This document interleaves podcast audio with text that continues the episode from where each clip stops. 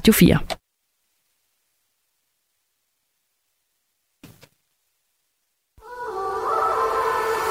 Radio 4 taler med Danmark. Velkommen til Sportsugen. Din vært er Klaus Elgaard. FC København går solo. Klubben skal ikke længere være en del af Parken Sport og Entertainment. Og Danmark går til modangreb hedder det, på de pengestærke oliestater og vil være en markant spiller omkring de helt store sportevents. Der oprører kvindefodbold, ikke kun herhjemme i Annedammen, men ude hos de allerstærkeste nationer i verden. DBU har repræsentantskabsmøde, og der bliver en del at tale om. Så er der fodboldfilmfestival endda i Danmark. Situationen i den italienske Serie A-klub Sampdoria, kan man sige, er en blanding mellem det absurde og det groteske. Den historie får du fortalt. Og så skal vi tale cykellyrik med Bastian Emil. Velkommen til Sportsugen, velkommen til Radio 4. Jeg hedder Klaus Elgaard. Du lytter til Sportsugen på Radio 4. FC København er ikke længere en del af Parken Sport og Entertainment, og derfor skal fodboldklubben nu stå på egne ben. Det meddelte klubben nemlig i sidste uge. Det betyder mere præcist, at FC København nu bliver til FC København PS, og at de fremover lejer sig ind i parken på en 30 år lang uopsigelig aftale. Parken Sport og Entertainment ejer i forvejen blandt meget andet badelandet Lalandia, men det kommer altså nu ikke længere til at stå i direkte forbindelse med FC København. Og nu kan jeg så sige velkommen til dig, Allan Agerholm. Du er bestyrelsesformand i Parken Sport og Entertainment. Og Allan, jeg skal lige spørge dig allerførst. Er det stadig din titel, eller bliver der også ændret på din relation til FC København? Den er faktuelt ikke korrekt. FCK er stadigvæk en del af Parken Sport Entertainment i det. Parken Sport Entertainment ejer selskabet 100%. Så på den front så er der faktisk ikke nogen ændring. Det er kun, at vi har lagt det ud i sit eget selskab for at sørge for, at der er transparens omkring, hvad der foregår i de forskellige forretningsben. Nu siger du, at I har lagt det ud, fordi der skal være transparens omkring det, men der er vel også jeg formoder, der også er en form for kommerciel, forretningsmæssig værdi i at gøre det, eller er det helt forkert? Nej, selvfølgelig er der det, og det har vi jo meldt ud i den strategi, vi lancerede tilbage i oktober sidste år, hvor vi har meldt ud, at vi investerer et stort 60 millionbeløb i både det sportslige og i det kommercielle i FCK-selskabet, og det er egentlig den resultaterne af det, vi gerne vil have mulighed for at holde for sig selv i sit eget selskab. Men faktisk det, der er endnu mere vigtigt, det er, at vi har også meldt ud, at vi undersøger mulighederne for at udvikle parken ejendommene. Og der har vi jo sagt, at det kommer næppe til at ske i udelukkende i regi af Parken Sport Entertainment, men vi afsøger muligheden for at finde andre at gøre det med. Og ved at gøre det på den her måde, så ligger ejendommene nu for sig selv. Sporten, både det sportslige og det kommercielle, ligger for sig selv, og Lalandia, som du nævnte i indflyvningen, har hele tiden ligget for sig selv i sit eget selskab. Kan du komme så det er sådan set en gæt. Jamen, kan du komme sådan lidt mere konkret alt for os, der ikke er så skarpe på selskabskonstruktioner og alle den slags ting? Altså, hvor er det her, det giver FC København nogle markedsfordele? Altså, hvor bliver klubben styrket i forhold til det marked, man skal agere i? Jamen, det gør den sådan set heller ikke i den her manøvre. Det her, det er en teknisk manøvre, som egentlig bare har det formål at lægge tingene hver for sig, sådan at det er transparent, hvad der foregår i hver selskab. Det er det, der kommer til at give vækst i FCK. Det er de kommercielle tiltag og de sportslige tiltag, som vi har lanceret i vores strategi. Mm. Der har jo altid siddet kompetente, der har siddet folk, der kender netop noget til konstruktioner og erhvervsvirksomheder og ting og sager i mange år i FC København. Hvad er det, der gør, at det lige nu, man tager det her tiltag, og ikke gjort det for længe siden, hvis det er så fornuftigt, som man må gå ud fra, det er, når I vælger at gøre det? Det tør jeg ikke sige. Jeg var der jo ikke på det tidspunkt. Jeg kom til for lige knap 2 år siden, og som en del af den strategi, jeg har arbejdet med bestyrelsen og ledelsen på siden da, der besluttede vi, at det her det var en god idé at gøre det, fordi at vi så skaber den her transparens, både eksternt, men også internt, i forhold til, hvordan er forretningen skruet sammen, og hvordan præsterer den. Mm. Der er rigtig mange fodboldklubber, både i Danmark og i udlandet, der bliver opkøbt i øjeblikket. Er det her simpelthen en klargøring til, at FC København skal sælges? Nej. Kan du forstå, hvis der sidder nogle lyttere derude og tænker, det er nok en klargøring til, at FC København skal sælges? Jamen altså, jeg kan jo konstatere, at uanset hvad vi laver, så er der rigtig mange, der gerne vil kloge sig på det. Det er sådan set ligegyldigt, om vi køber, sælger spillere, lægger nyt græs i parken eller laver ny selvkonstruktion, så har alle en mening om det. Så det har jeg vendet mig til, og det kan jeg ikke forholde mig til. Vi har ikke nogen planer om, hverken helt eller delvis at frasælge FCK på nuværende tidspunkt. Når man spørger folk om sådan nogle ting, især i sportens verden, så siger de jo altid, jamen alting har jo en pris, og hvis det rigtige bud kommer, så er det naturligvis interessant. Hvorfor afviser du det så kategorisk et salg? Fordi vi ikke har nogen plan om det på nuværende tidspunkt. Hvorfor egentlig ikke? Det er jo en ærlig sag, ikke at have nogen planer om det, men mange klubber går med den slags spekulationer. Hvad er det, der gør, at FC København ikke synes, det er interessant at tale om et salg? Fordi vi står ekstremt stærkt, både sportsligt, kommercielt og økonomisk. Så det nyder vi bare og fortsætter, som vi har gjort hidtil. Der er også spekulationer om, hvorvidt det her det baner vejen for at hente, skal vi sige, nogle større investorer ind. Er det tilfældet? Jamen, det bliver jo det samme svar, fordi det er et klart nej. Det er ikke noget, vi har planer om på nuværende tidspunkt. Det var et meget konkret og også lidt kort svar, Allan Agerholm. Jeg ved godt, at du er bundet af ikke at kunne sige så meget. Jeg vil til allersidst spørge dig om. Der ligger jo et regnskab, som bliver offentliggjort her lige om hjørnet. Ikke fordi jeg regner med, at du kan løfte sløret for meget af, hvordan det ser ud, men jeg spørger dig alligevel. Kan du fortælle lidt om, hvad der kommer til at stå i det regnskab? Jamen, det kan jeg faktisk godt, fordi ifølge de nye børsregler, så melder vi allerede resultatet ud i sidste uge, da rapporten nemlig klar, og vi melder så detaljerne ud i morgen eftermiddag, efter det er blevet behandlet på bestyrelsesmøde, men vi kigger jo ind i et meget, meget flot resultat for parken. Jeg tror, det er historisk højt, med et overskud på 264 millioner kroner og næsten 1,8 millioner gæster i Lalandia og tilskuerrekord i parken. Så 2022 har været meget, meget stærkt for os. Det var der noget af en melding over 260 millioner og 1,8 millioner, som har besøgt. Allan Agerholm, bestyrelsesformand i Parken Sport & Entertainment. Tak fordi du ville være med. Jamen, det var en fornøjelse. Tak for det. Tak skal du have. Du lytter til Radio 4. The winner to organize the 2022 FIFA World Cup is Qatar. Ja, sådan lød det altså, da Qatar blev udnævnt til at skulle afvikle verdensmesterskaberne i fodbold. Danmark skal nu levere et modsvar til Qatar og Saudi-Arabiens store sportsoffensiv.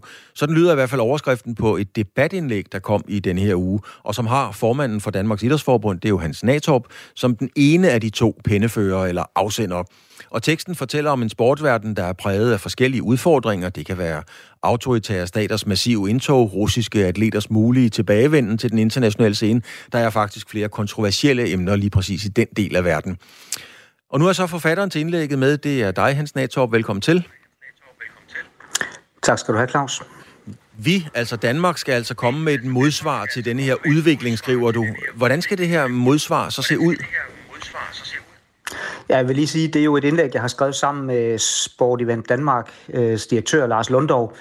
Og vi har jo en fælles opgave med at skaffe store events til Danmark. Og hvis jeg så lige tager min vinkel på det, i forhold til det, at vi på den internationale politiske scene skal gøre noget for, at vi får skabt bedre governance, bedre transparens, mere bæredygtighed, positiv økonomisk, social udvikling osv. omkring de store events, så har vi jo helt basalt set en meget simpel opgave i en delmængde, som er meget kompleks, men den simple del af det er, at hvis vi aldrig nogensinde er i stand til at tage de her store begivenheder til vores del af verden, så vil vi jo bare lave en situation, hvor vi uanset hvad spiller det hele i armene på Qatar, Saudi-Arabien og de steder, hvor vi tænker, at her har vi altså nogle udfordringer. Så kan vi jo nok så meget stå og sige, at vi kan gøre det bedre, og vi kan gøre det mere bæredygtigt, hvis vi ikke i praksis også er i stand til at løfte det hele vejen. Så det er jo sådan en meget realpolitisk tilgang til det. Vi vil meget gerne kritisere, vi vil meget gerne være inde og kritisere konstruktivt. Det kræver også, at vi skal komme med løsninger, og en af løsningerne er jo, at vi selv viser vejen ved, hvordan man skal hoste den slags store events.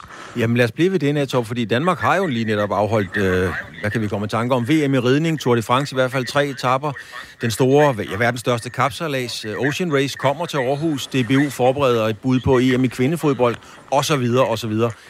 Er Danmark stor nok til at være mere ambitiøse end den slags arrangementer? Nu behøver det jo ikke være Danmark alene, men vi skal i hvert fald være opmærksomme på 2 ting. Det ene, det er, at når vi kigger på den slags store event, som kommer et trin op, et ungdoms-OL, for slet ikke at tale om et sommer-OL, som vi skal have i Paris næste år.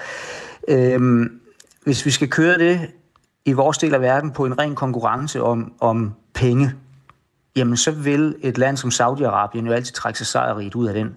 Omvendt så kan vi også konstatere, at som du lige nævnte, ride-VM, der blev afholdt med kæmpestor succes i Herning sidste år med på baggrund af bæredygtighed, miljø, CO2-foranstaltninger, der blev plantet en skov, der var en folkelig opbakning. Det var et virkelig stort VM, som faktisk blev vundet til Herning, til Danmark, i konkurrence med Saudi-Arabien. Så vi kan godt. Vores udfordring på den lange bane er, at vi skal også i vores del af verden være i stand til at række ud efter de allerstørste begivenheder, og vi bliver nødt til at gøre det i partnerskaber med vores regering, i forhold til at lægge de helt lange spor omkring, at vi vil det, og at vi også har en økonomi til faktisk at kunne gå ind i den proces. Og det er jo her, vi så i bund og grund kvitterer for regeringsgrundlaget, hvor det jo er et element, der bliver tydeligt talsat. Altså, vi skal have store idrætsevents til Danmark. Ja, nu siger du, Hans Natorp, det politiske grundlag og så videre. Er det her i virkeligheden et strategisk politisk tiltag, hvor I er med til at please den nye regering, eller hvem er det egentlig, I prøver at råbe op? Nej, jeg synes ikke, vi er med til at please. Jeg konstaterer med tilfredshed, at vi ser på udfordringen på samme måde.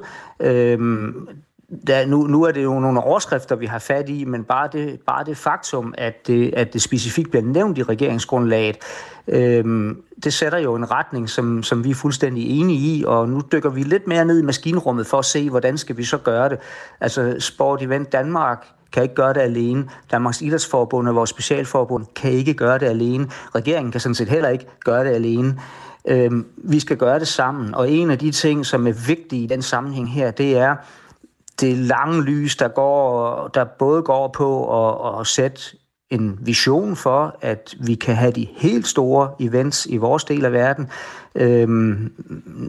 Vi skal kunne diskutere ungdoms-OL og OL, uden at skyde det ned som en fantasi. Vi skal lægge en strategi for, hvordan vi også vil kunne finansiere det. Vi kan jo se, at det vi faktisk får til Danmark på nuværende tidspunkt er lidt ligesom humlebien, der ikke ved, at den ikke kan flyve, og så gør den det alligevel. Det kan vi nok ikke blive ved med, og ikke at investere mere massivt i det, altså simpelthen afsætte flere ressourcer til, at vi går den vej. Men Natorp, lad os bare lige blive den terminologi, som du selv bringer på banen med humlebien, der ikke kan flyve, og alt det, vi godt ved. Der er også noget andet, vi godt ved. Okay, Danmark går head-to-head med store, tunge økonomiske nationer som Katar og Saudi-Arabien. Er det ikke ligesom musen og elefanten over træbroen, og så siger musen, hør, hvor vi tramper? Jo, hvis vi kun kigger på den del af det, i forhold til, at vi måler det på pengetankens størrelse. Nu har vi jo konkrete eksempler på, hvor vi faktisk lykkes med at vinde vigtige og store, tunge events til Danmark. For eksempel ridesportens VM sidste år, der blev afholdt i Herning, som jo blev vundet i konkurrence med Saudi-Arabien. Så der ligger også andre elementer i det her.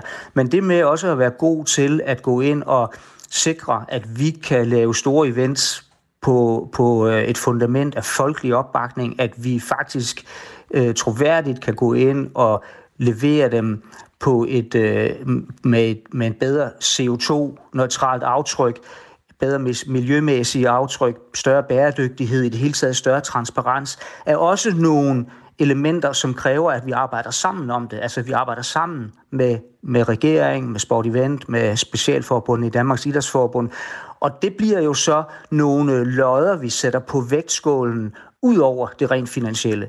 Men det rent finansielle er også noget, som er med til, at vi kan forbedre vores bud i forhold til de parametre, nemlig folkeligheden, bæredygtighed osv., som er det, der gør, at vi vinder det fra Saudi-Arabien. Så pengene følges ad her, men vi skal ikke måle pengene krone for krone eller dollar til dollar. Vi skal omsætte dem smartere, men de skal jo være der, og de skal være der med det lange lys på. Og det er jo det, som vi så går i samarbejde med vores regering om på baggrund af det, der står i regeringsgrundlaget. Lad os lige holde fast i regeringen og regeringsgrundlaget, fordi jeg havde nemlig kulturminister Jakob Engel-Schmidt med i den seneste udgave af programmet Fremkaldt. Og undervejs i programmet, der kommer han ind på det her emne. Prøv lige at lytte med her, Natorp. Omvendt, så er vi et meget lille land, og vi skal arbejde for at gøre vores indflydelse gældende. Og derfor har man jo her i Kulturministeriet med mine forgænger af en halsbo jo taget initiativ til en fælles europæisk erklæring, der handler om at arbejde mod sportswashing, der handler om frihed, åbenhed, demokrati, pressefrihed, når det kommer til afholdelse af slutrunder, men frem for alt tildeling af slutrunder til forskellige lande. Så vidt altså kulturministeren. Det lyder jo som om, I er enige, Natorp. Du har formodentlig haft møder med kulturminister Jakob Engel-Schmidt. Har I fået afstemt det her, forventningsafstemt, sådan så at alt det, du gerne vil ud og hente hjem, det ligger der så også nogle penge til i den anden ende? Skal vi sige det sådan, at vi har en god og løbende dialog, og nu har jeg sammen med Lars Lundov, direktøren i Sport Event Danmark, skudt den her hvad skal man kalde det, opfordring afsted i forhold til, at vi får tændt det lange lys, og jeg er da sikker på, at vi er enige om, at retningen, det er den rigtige. Så udstår der jo en god samtale, en god dialog omkring, hvordan vi så konkret skal gøre det. Og den indgår jo i den løbende snak, som jeg og andre omkring det her emne har med vores kulturminister.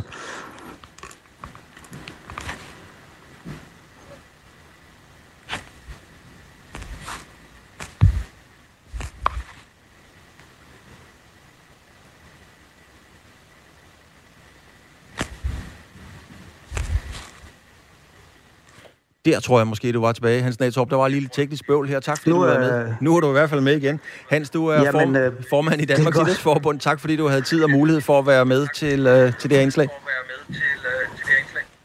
Selv tak. Du lytter til Radio 4.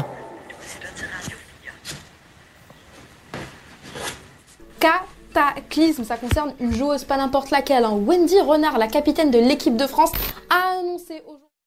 Der er et oprør i gang i international kvindefodbold. Tirsdag trådte den franske fodboldpræsident gennem de seneste 12 år, Noël Le Graët, tilbage forud. Og forud for den beslutning er der gået en ordentlig omgang ballade omkring det franske fodboldlandshold for kvinder. De seneste uger har i alt 3 profiler fra landsholdet meldt deres afgang i utilfredshed over forbundets opbakning og ikke mindst prioritering. Ligesom at der igennem lang tid har været kold luft mellem den mangeårige landstræner, det er Corinne Dias, og flere af landets bedste fodboldspillere. Der er også lidt rygter om, at Dias endelig ville træde tilbage, men foreløbig så sidder hun altså stadigvæk i sædet som fransk landstræner. Og den her sag kommer få måneder efter, at 15 spanske profiler har meldt fra landsholdet som en kritik af det spanske forbund, mens der også er oprør hos Canada, og Canada er jo regerende olympiske mestre. Alt sammen sker inden for få måneder og i en tid, hvor kvindefodbolden nyder større og større investeringer, stigninger i tilskuertal og med udsigt til et stort og flot verdensmesterskab til sommer. Og så kan man spørge sig selv, er det tilfældigt, eller er det langt fra tilfældigt, at det lige sker nu? Er det kulminationen, eller er det kun begyndelsen på et opbrud i international kvindefodbold? Og det kan jeg jo så meget passende spørge mine næste gæster om. Det er nemlig dig, Amalie Bremer. Velkommen til. Tusind tak. Du er vært på vores eftermiddagsprogram Missionen her på kanalen. Og i denne her sammenhæng er det jo mindst lige så vigtigt, at du også har været på den podcast, der hedder Kvindefodboldpodcasten, som i øvrigt lige har vundet prisen som årets niche-podcast ved den store podcastprisen. Tillykke med det, i øvrigt, Amalie. Tusind tak. Og meget fortjent. Amalie, nu har jeg en lang historie, som jeg har ridset op her. Vi ser markant afstandstagen blandt de franske, spanske og kanadiske landshold. Hvad er det, der sker lige i øjeblikket? Jamen, der sker det, at der er nogle ringe, der er begyndt at brede sig i vandet. Og jeg tror, at de her ringe, de er udspringer fra USA, hvor at man i lang tid har set et kvindelandshold, som har været gode til at råbe op om de mangler, der har været organisatorisk og systemisk i kvindefodbolden. Og det tror jeg, hvis jeg skal sådan tage analysehatten på, har inspireret rigtig mange af de andre landsholdsspillere, hele trupper nogle steder, til at sætte foden ned nu. De rent faktisk kan se, at der er momentum i kvindefodbolden, når der er den her eksplosive udvikling, som du snakker om. Og der vælger rigtig mange altså at bruge deres platform til at sige, vi får ikke ordentlige vilkår. Nogle steder sker der direkte krænkelser, overgreb osv., og det er ikke okay, hvis kvindefodbolden skal udvikle sig i den rigtige retning.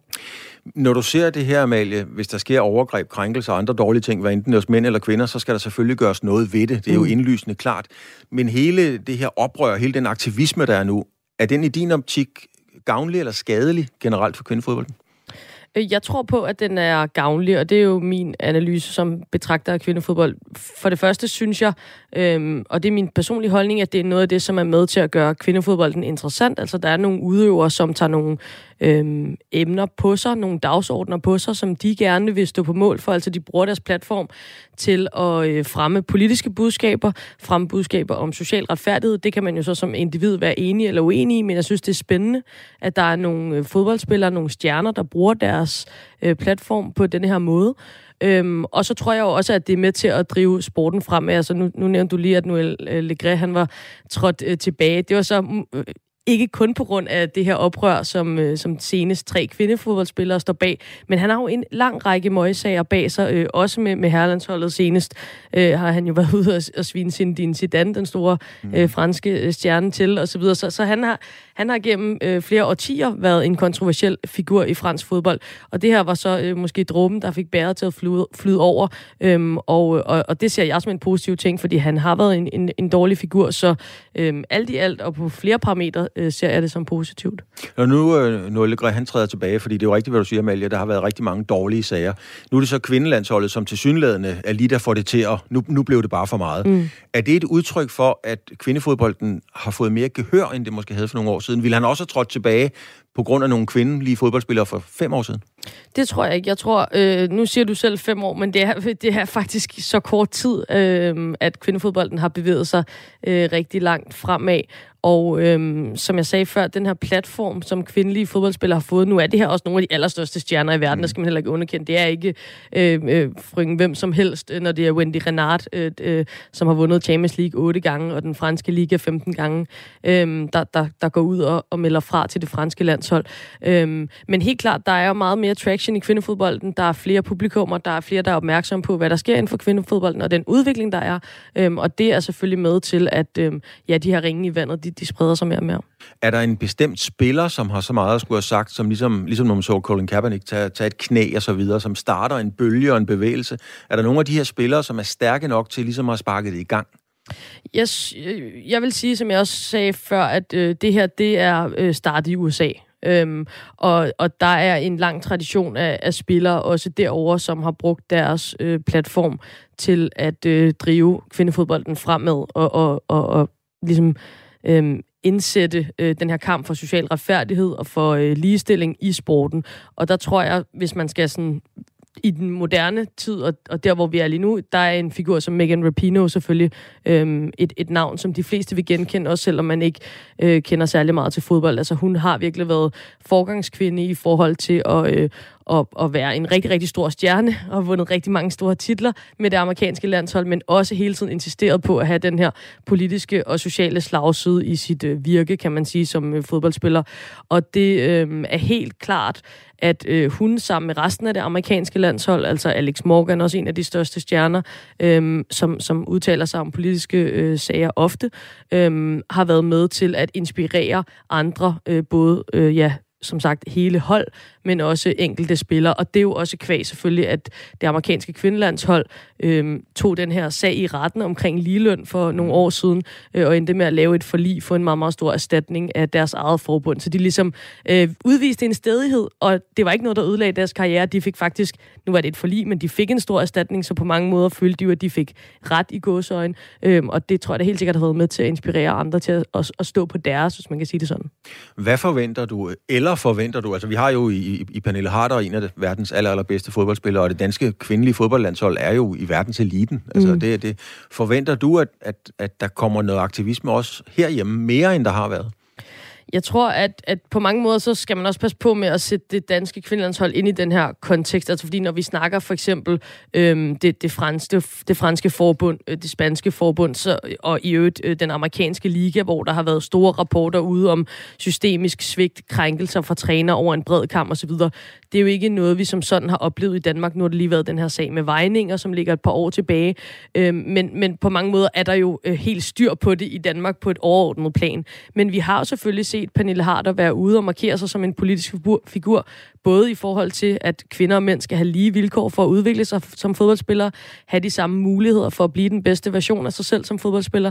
Det er helt klart en kamp, hun kæmper, og så kæmper hun jo også den her kamp for LGBT+-rettigheder, som fylder rigtig meget i kvindefodbolden, og som hun er stor eksponent for, og det danske landshold er stor eksponent for ved at spille med det her regnbuebind fortsat, og også kommer til at gøre det umiddelbart til VM til sommer. Tak skal du have, Amalie Bremer. Du har altså været på vores Radio 4's eftermiddagsprogram Missionen på Radio 4 her, og så har du været på podcasten Kvindefodboldpodcasten, prisvinder, som i øvrigt bliver udgivet af Beam Audio Agency. Amalie, tak fordi du kom. Tusind tak, Klaus. Du lytter til Sportsugen på Radio 4. I weekenden holder DBU sit årlige repræsentantskabsmøde. Det foregår i Odense, og det plejer jo ikke at være noget, der sådan umiddelbart trækker de helt store overskrifter og interesse. Men den her gang kommer det på bagkant af et VM i fodbold, der bød på en række møgsager for den danske fodboldunion. Det var både på banen, men bestemt også uden for banen. Radio 4 møder op til repræsentantskabsmøde, for vi sender nemlig dig afsted, Niklas Stein. Det er min kollega. Velkommen til dig. Du er som sagt kollega med mig her på sportsredaktionen på Radio 4 og tager altså til DBU's repræsentantskabsmøde. Og så spørger jeg jo lige helt opklarende, Niklas, hvorfor er det interessant at bruge tid på at tage til det repræsentantskabsmøde? Ja, det er det jo sjældent, og jeg tror heller ikke, det som sådan er selve repræsentantskabsmødet, jeg møder op for at observere.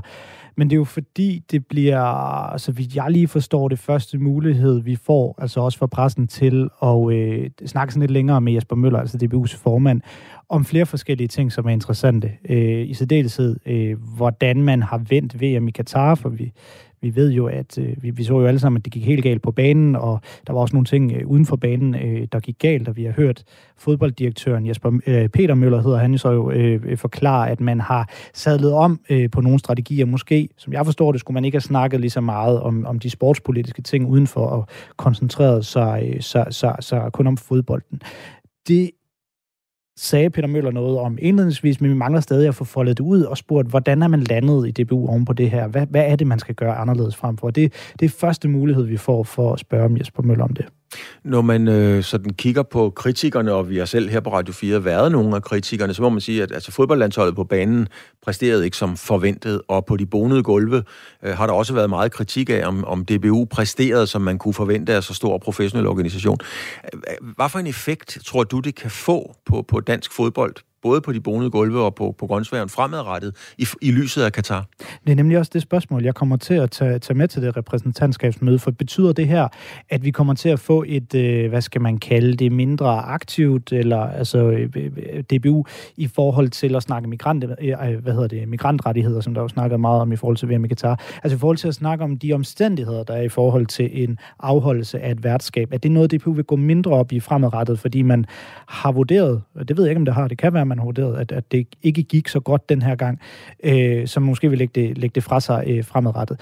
Det er jeg glæder mig til at finde ud af. Altså, er det et andet DBU, vi møder frem til her efter VM i Katar, på grund af, hvordan det gik? Det finder vi ud af. Men jeg synes lige måske, vi afslutningsvis faktisk kan høre, hvad det var, Jesper Møller, han sagde på det pressemøde, som i det her tilfælde blev optaget af Ekstrabladet. Jeg har lige taget en snas med, og jeg tror, når man hører det, så kan man godt forstå, hvorfor der er nogle interessante ting at snakke med her nogle måneder efter. Den situation, vi står i nu, er ganske enkelt ekstraordinær. Jeg har aldrig oplevet noget lignende. Jeg er ikke bare skuffet, jeg er vred. Jeg har været med nu siden 1998. Det var mit første VM i DBU-regi. Og jeg har tænkt tilbage, det er vel 7. VM-slutrunde nu. Danmark har været med til de 5. Det er fuldstændig uacceptabelt, hvad vi oplever. En ting er, hvad vi skal opleve på diverse møder, pressemøder, racisme, hykleri osv. Men at bringe vores spillere i en situation så kort tid før så vigtig en åbningskamp, at man ikke kan bruge et anførbind som vi har haft en berettiget forventning om, at det kunne vi. Det er helt uacceptabelt. Det er dybt kritisabelt. Og det bliver vi selvfølgelig nødt til at forholde os til. Det var sådan, Jesper Møller han sagde på pressemødet under VM Qatar, som fik enormt meget opmærksomhed, og det var jo, sådan, det var jo så voldsomt, at folk, altså pressen decideret spurgte, skal vi til at meldes ud af FIFA? Så der er rigtig mange spørgsmål, der tårner sig op, og vi ved jo nu, at Jesper Møller han genopstiller til den her magtfulde eksekutivkomité UEFA også. Så han har jo nogle ting at skulle have sagt fremadrettet. Så der er nogle spørgsmål, der melder sig, og måske vi får nogle svar på det her repræsentantskabsmøde, der bliver afholdt i weekenden. Og det får vi så i givet fald at vide på torsdag, når vi er tilbage med Sportsugen, hvor Niklas Stein helt sikkert også har nyt med hjem derfra. Niklas, tak fordi du lige havde tid til at være med, midt i at du også er redaktionssekretær, som det hedder på. Selv tak. Jeg går ud i regien igen. Det er godt. Du lytter til Sportsugen på Radio 4. Og nu kan du godt læne dig tilbage, fordi nu skal du ud i en absurd, grotesk teaterforestilling. For nu skal jeg nemlig have udrullet en fortælling fra sportens verden.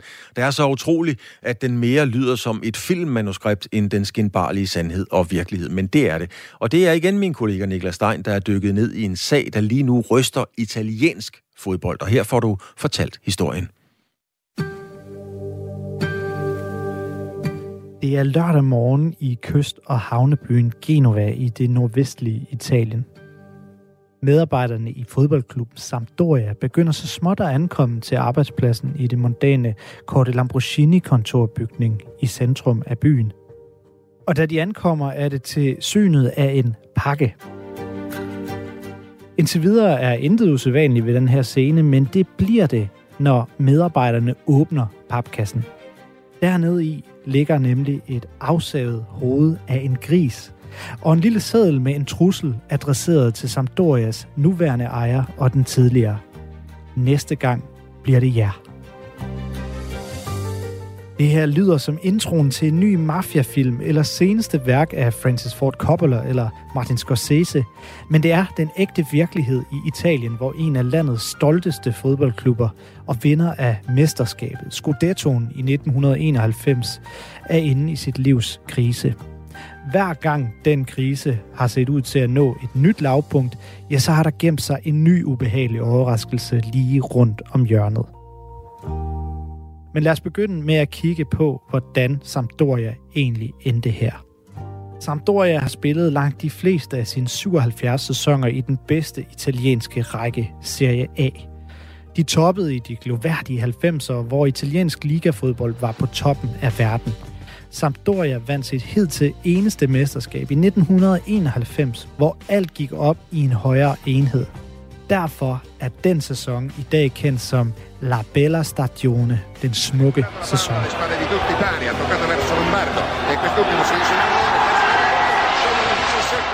Dengang hed stjernerne Gianluca Vialli og Roberto Mancini.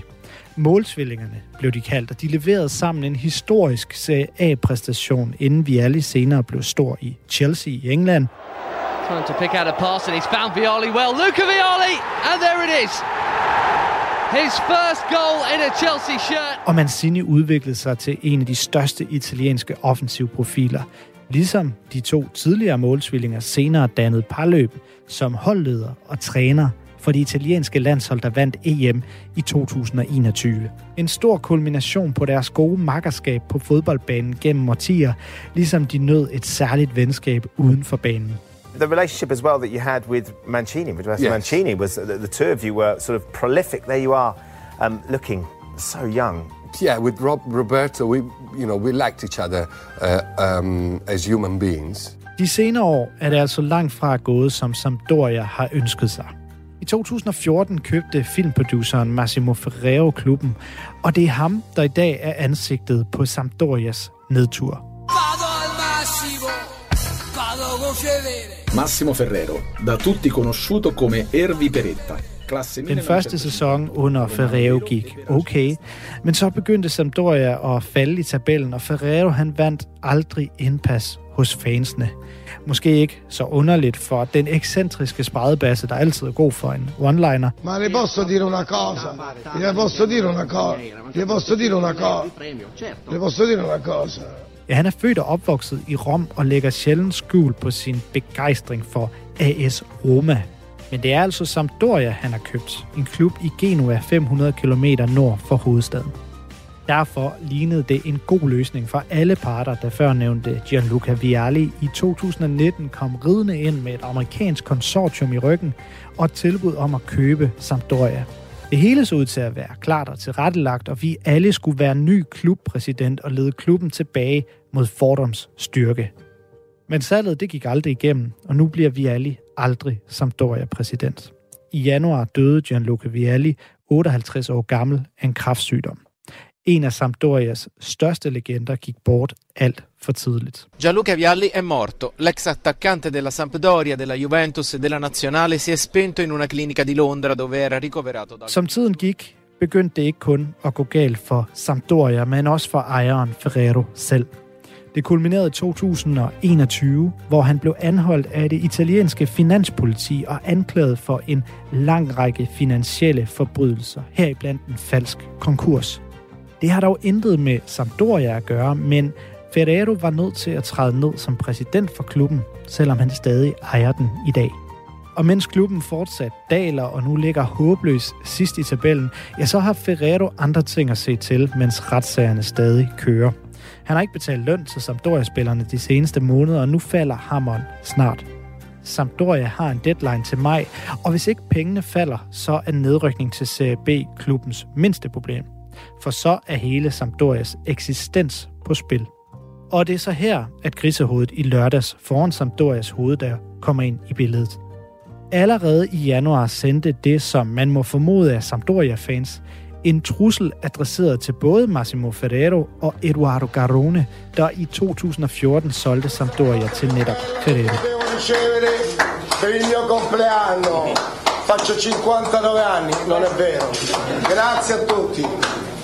Og i lørdags kodede sig over med grisehovedet på dørtrinnet, og alt imens at Sampdoria kæmper for livet, ikke blot i Serie A, men i det hele taget, ja, så ser resten af fodbolditalien på, og ved endnu ikke, om en af landets stolteste klubber, arkitekt bag en af Italiens mest mindeværdige fodboldsæsoner, er her om bare få måneder.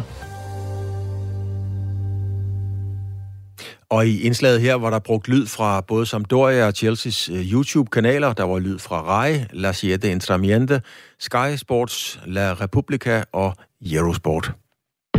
Radio 4 taler med Danmark. I resten af dagens program skal vi løfte sporten op, skal vi sige, i et større perspektiv, på sådan en måde, som kun filmmediet og litteraturen vil i virkeligheden kan gøre det.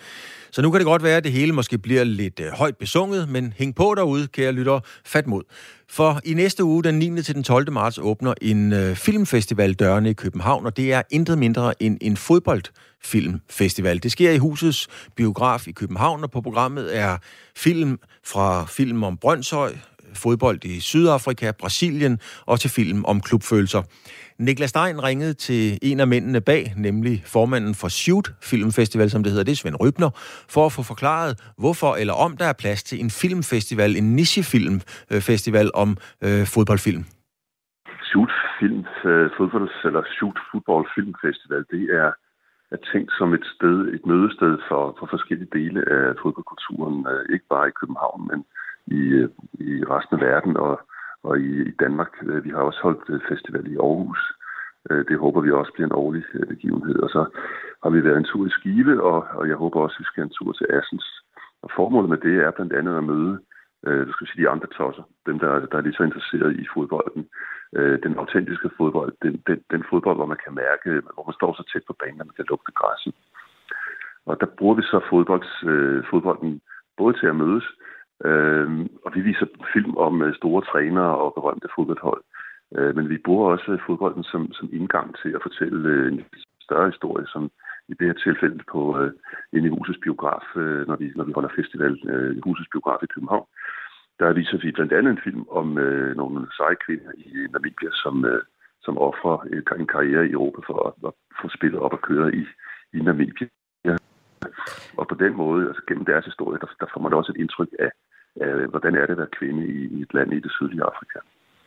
Ja, for når man kigger ned over jeres plakat, det vil sige den portefølje af fodboldfilm, som I viser til den her filmfestival, så er det jo ikke kendte fodboldfilm, hvis nogen ellers findes. Altså, det er ikke Hollywood-blockbuster. Altså, det er jo alt fra som du selv nævner her, film fra Namibia, og film fra Sydafrika, og I viser gamle fodboldkampe fra 50'erne, og indleder hele filmfestivalen med en film, der hedder De Smukkeste i København, en nyproduceret film, der simpelthen handler om fodboldklubben Brøndshøj.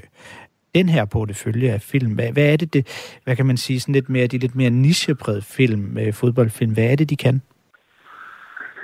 Jeg tror, at shoot rammer ned i en bevægelse, som der er generelt blandt folk, der er interesseret i fodbold, at der er en reaktion mod de dyrt betalte stjerner og Champions League, VM i Qatar.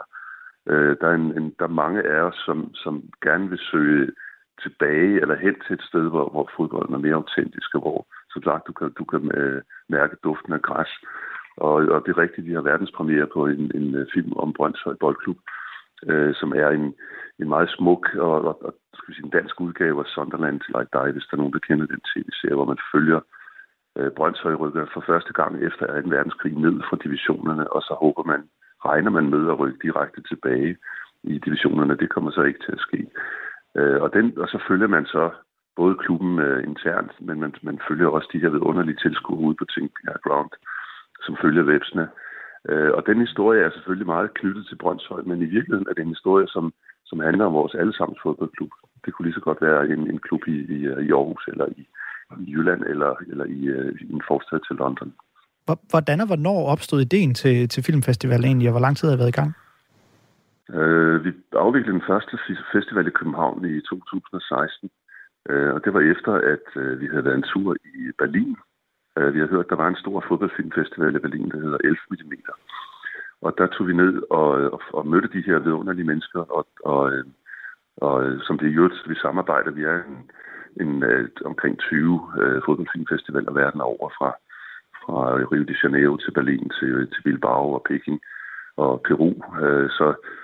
Så vi hjælper hinanden indbyrdes, uden at det er et formaliseret samarbejde. Men det vi kørte hjem fra Berlin der, for det har været i 14 eller 15, der tænkte vi sådan, at det skal vi også have i Danmark. Og nu jeg bor i København, så det er her, vi begyndte. Men det er jo sjovt, synes jeg, at da vi var i Aarhus og mødte de lokale folk i Aarhus og deres fodboldmiljø. Og vi snakker også med nogle folk i Malmø om, at det kunne være interessant at lave en festival der, og samle dem eller hjælpe dem med at lave en festival for at møde det svenske og skånske fodboldmiljø. Fordi vi kan give hinanden meget. Vi har en masse lighed, men der er også store forskelle, og det er sjovt at se, hvordan vi og mærke den mangfoldighed, som fodbolden afspejler. Hvem er kernetilskueren eller kernepublikum til den her shoot-filmfestival? Altså, hvem er det, I prøver at tiltrække? Det er jo en blandet flok, både unge og gamle. Vi vil meget gerne for eksempel tiltrække både mænd og kvinder ind for at se film. Vi vil meget gerne for eksempel gøre et arbejde for at styrke kampen for, at kvinder og mænd får lige forhold inden for fodbold. Så det er klart, at hvis vi viser en film fra arkiverne om det danske fodboldlandsholds kamp i 1978, og den taler meget til folk på 60, ældre mænd, eller midaldrende mænd, når man vil, som normalt ikke går til fodbold eller til kulturfestivaler. Så har vi også en film om La Fortaleza, som er en film om nogle kolumbianske ultras, som fra en fattig by inde i junglen rejser 1000 kilometer for at se deres hold spille en vigtig udkamp, hvor de så kaster sig op på ladet af en lastbil for at komme frem og må krydse territoriet, hvor modstanderne til hende er klar til at slå dem ihjel. Den film, den tæller mere til et ungt publikum, så det er både unge og gamle. Nu skal vi senere i dagens program også snakke med Bastian Emil Goldschmidt, der er kendt som en cykelkommentator, en, der i hvert fald har mundtøjet i orden, også en, der ikke bare udelukkende kommenterer på det, der sker på asfalten, men også godt kan lide at tage sporten op og fortælle de lidt større historier, som, og nu ved jeg ikke, om jeg tager ord i munden på dig, Svend Rybner, men som du også ynder at gøre, altså at tale ned i kulturen og historien osv. Hvorfor er det også vigtigt at kunne gøre? Jeg synes, det er interessant at se, hvordan fodbolden afspejler det land og den tid, man lever i. Den måde, man spiller på, har traditionelt været forskellige. For eksempel helt teknisk, hvis det er et land, hvor der er meget sol, så kan man, at jorden tør, så kan man spille bolden langs jorden. Hvis det regner meget, så er det en god idé at få bolden op i luften. Og på den måde er spillet aldrig ens fra by til by eller fra land til land.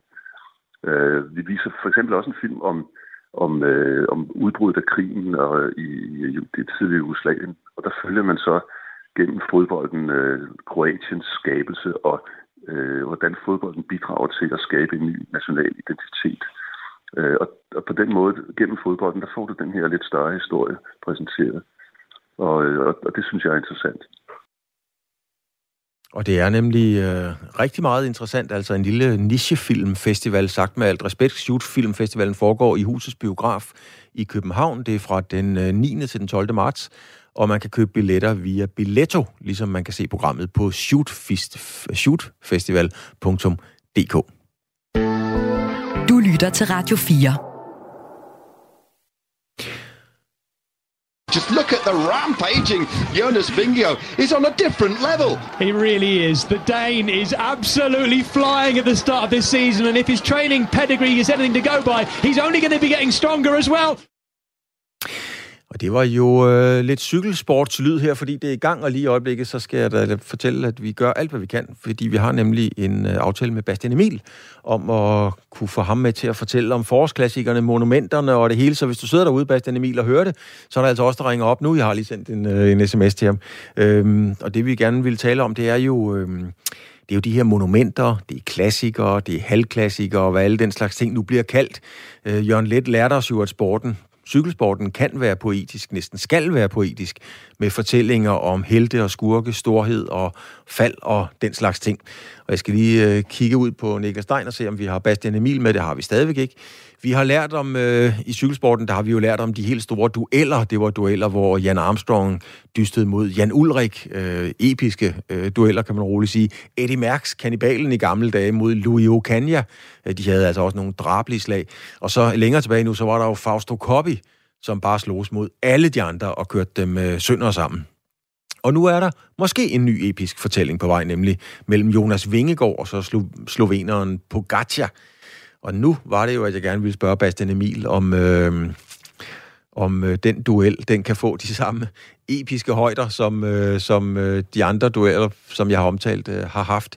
Men det er der ikke så meget, der tyder på, at vi får hul igennem til Bastian Emil lige netop nu. Så den historie må vi jo så gemme en smule. I stedet for, så kommer Niklas Stein ind til mig i studiet her. Niklas Stein, vi har jo måttet kigge på, eller ikke måtte, vi har haft en masse at vælge mellem til i dag redaktionelt, og du skal som sagt, vi har været lidt inde på det til repræsentantskabsmødet i DBU. Men hvad er det ellers, som man kan sige nu sportsåret så småt ved at komme i gang? Hvad er det ellers, vi har kigget på? Ja, for det har faktisk været en ret hektisk uge, og det er jo egentlig også, nu kan man sige, vi kan lige så godt være ærlige, vi står og padler lidt, vi havde noget andet på programmet, men det er jo egentlig også meget rart lige at kunne fortælle lytterne lidt om, hvad vi ellers har arbejdet med, for vi har jo i den her uge kigget på spilreklamer. Det var en ting, der egentlig var ret meget op at vende, sådan slutningen af foråret sidste år, men så er det som om, det er blevet glemt fuldt. Hvis jeg lige kort skal ridse op, så havde vi det også, vi arbejdede en del med det her på Sporten på Radio 4, hvor der fra Skatteministeriets side var nogle tiltag på vej, helt specifikt, men noget faktisk så konkret som at hvad kan man sige, planlægge nogle drøftelser i politisk regi, der skulle gå på, at man skulle forbyde spilreklamer sådan et kvarter op til, og så under, og så et kvarter efter fodboldkampe på tv. Det var noget, den daværende og i øvrigt også nuværende, det vender vi tilbage til, skatteminister Brugs for Socialdemokratiet simpelthen var ude at sige, at det her, det havde man de forslag, og nu skulle man i gang med nogle politiske drøftelser. Og der var vi tilbage i september, og så er det den kvikke lytter nok hurtigt, vi kunne pointere, der faldt et valg bare en måned efter. Og det er klart, at der fik vi en ny regeringskonstellation, der nu består af stadigvæk Socialdemokratiet, men også Venstre og Moderaterne. Og så skulle der jo findes nogle nye ministre, men et af de få ministerier, der blev genbesat, det var jo netop Jeppe Brugs' skatteministerium. Så han sidder jo stadig som skatteminister. Så jeg har i den her uge ringet til Skatteministeriet og spurgt, de ting, der blev sagt fra Skatteministeriet inden valget, jamen gælder de stadig nu? Det må man jo have en eller anden pæn formodning om, at de i et eller andet omfang gør. Og hvor langt er man så i forbindelse med at få de her ting iværksat? Skatteministeren vil desværre ikke stille op til interview i den her omgang. Det har heller ikke været muligt at få fat på en skatteordfører. Men jeg tror godt, jeg kan love, at det er noget, vi kommer til at forfølge, fordi det virker ikke, som om der er drøftelser i gang, men jeg tænker, det er et helt legitimt spørgsmål og netop at spørge om altså de her ting, som man altså nærmest havde. Altså, der manglede jo bare lige, at man lige gennemgik det med nogle partier, og så lige satte en underskrift, sådan hvis man lige sætter sådan lidt skarpt op. Altså, de her ting, kommer de til at ske? Får vi en liberalisering eller en opstramning af regler om spillereklamer eller ej? Det får vi se, men jeg tror godt, jeg kan love, at vi følger det her i sportsugen i hvert fald. Ja, vi har jo sat fokus på det flere gange her på Radio 4, og der har været i de år, vi har eksisteret, der har faktisk været rigtig mange forskellige politikere fra forskellige partier, som har været inde for at profilere sig på det, og for at være meget markante i deres udtryk i forhold til deres holdning til spilreklamer og den slags ting. Men den er fuldstændig blevet tidet ihjel efter valget, og vi har virkelig prøvet at få fat i nogen, og der er jo kommet en rapport for ikke så lang tid siden fra VIVE, det der i gamle dage hed Socialforskningsinstituttet, at antallet af spilproblemer eller problematisk spiladfærd, ludomaner, blandt helt unge er mere end fordoblet på 4 år. Og det er jo ikke fra 2 til 4, det er fra mange til rigtig mange. Men det er en af de historier, vi arbejder på. Så kan jeg da lige sige, at hvis der er nogen, der har lyst til at lytte til portrætprogrammet Fremkaldt, så er Frank Pingel med på lørdag. Og Frank Pingel, nu skal jeg ikke fortælle historien, for den skal I selv høre, men Frank Pingel fortæller om dengang efter en landskamp i Spanien, som Danmark havde tabt, hvor han fik 27.000 kroner for at drikke John Faxe Jensens urin. De sad ved et bord, de drak vin, Faxe skulle tisse, det gjorde han i en flaske. Michael Laudrup, han sagde, jeg giver 10.000, og så var der nogen, der spædede op, og pludselig var der 27.000. Det er en sand historie, og det var Pingel, og han drak det, og han fik de 27.000. Den historie kan du høre meget detaljeret og smukt fortalt af en i øvrigt meget, meget veloplagt Frank Pingel, som også taler om liv, død, børneopdragelse, at være bange for døden, blive indlagt med blodpropper osv. En helt anden side af Frank Pingel, som Niklas, et eller andet sted ved vi jo godt, at alle mennesker rummer den bløde side også. Jeg kendte den bare ikke hos Frank Pingel. Jeg blev mildt sagt overrasket, da jeg sad ude hos ham, og samtalen tog en helt fuldstændig uventet drejning. Men der kommer også drengerøvshistorierne om, da han drak faktisk urin. Og den er man ikke overrasket over, altså drengerøvshistorierne, men som du selv siger, når jeg tænker Frank Pingel, så tænker jeg jo, det var et AGF-hold tilbage i 90'erne, hvor at man havde Frank Pingel, Stig Tøfting, John Stampe også tilbage i 80'erne, var der også, sammen med de andre, Brian Steen, altså man skal ikke have mange år på banen for ligesom at kunne sige, okay, det er altså nogle af de hårde hunde i dansk fodboldhistorie, så at du har fået en blød side ud af Frank Pingel, det er jeg også meget spændt på at høre. Ja, jeg var i hvert fald overrasket, og nu er vi de her podcaster, vi skal jo lige deklarere for lytterne, at vi skal simpelthen fylde et hul, fordi vi havde egentlig en kilde, som ganske enkelt ikke tager telefonen lige nu. Skulle vi egentlig have stået og talt om Jonas Vingegaards dueller med Pogacar, når de mødes her om ikke ret lang tid. Vi har også haft kulturministeren med, og Jakob Engel-Schmidt fortæller faktisk meget åbent og ærligt om, hvordan han havde det, da han var ude i et, som man selv siger, kokain-overdrev. Hvordan han havde et råbetræ. Han tog simpelthen ud i skoven, stod og råbte nogle meget voldsomme ting til et træ, fordi det havde han fået at vide af hans psykolog, at det muligvis kunne være en af vejene til at komme videre. Det fortæller Jakob Engel-Schmidt rigtig smukt om. Ja, super interessant samtale, synes jeg især, fordi han jo selvfølgelig også, det er derfor, at vi har med i Fremkaldt, og du har med i Fremkaldt, det er jo fordi, det er jo også i og for sig sportens minister, når man er kommet ind på Kulturministeriet. Og en kulturminister, der overtager en masse spændende sager, et spændende fagområde, også hvad angår sporten, men som også har vist sig som en, der meget gerne vil være en handlekraftig minister. Og det glæder jeg mig personligt, som en journalist, der beskæftiger sig med sport, til at se, hvordan det kommer til at udmønte sig på det her område, som han også selv er inde på i Fremkaldt, i samtalen med dig, Klaus. Så siger han jo, at han overtager et ministerium fra Anne Halsbo Jørgensen, der lavede den her erklæring, tror jeg, man kalder det, hvor hun gik ned i EU og sagde, her i Danmark, der går vi ind for demokrati og en masse andre ting, og vi synes altså ikke, at man skal give sportsbegivenheder til lande, der ikke har tænkt sig at købe ind på de her ting. Det er jo noget, han overtager. Han var også villig til at snakke sportswashing og det her med at placere sportsbegivenheder i forskellige lande, og hvilke ting, der skal ind omkring det. Og det var også noget, vi havde inde på tidligere i Sportsugen, hvis man ikke hørte det med Hans Natorp, der også køber ind på de her ting. Så sådan lidt anderledes fremkaldt, en lidt anderledes sportssamtale, men en, som jeg virkelig synes, hvis man går op i de her ting, at man bør gå ind og høre på podcast. Ja, og så lad os lige lave et recap, fordi nu er vi der, hvor vi ikke når mere. Vi har hørt, at FC København, de løsriver sig fra Sporten, Park og Entertainment, og vi hørte faktisk bestyrelsesformanden sige, at nu kommer der et regnskab, jeg tror han sagde, der var et overskud på 262 millioner, og at 1,8 millioner mennesker har besøgt Lalandia. Bestyrelsesformanden afviser fuldstændig blankt, uden at blinke, at løsrivelsen har noget som helst at gøre med, at FC København er sat til salg eller skal sælges. Vi hørte Hans Natorp, formand Danmarks Idrætsforbund, fortælle om den kamp, Danmark vil tage op i store eventkonkurrencen, for eksempel mod Katar og Saudi-Arabien. Og så ville vi gerne snakke cykling til sidst, men så fik vi lov til at snakke om så meget andet. Nu siger vi ikke et ord mere, det lover jeg, klokken 14, der er nyt.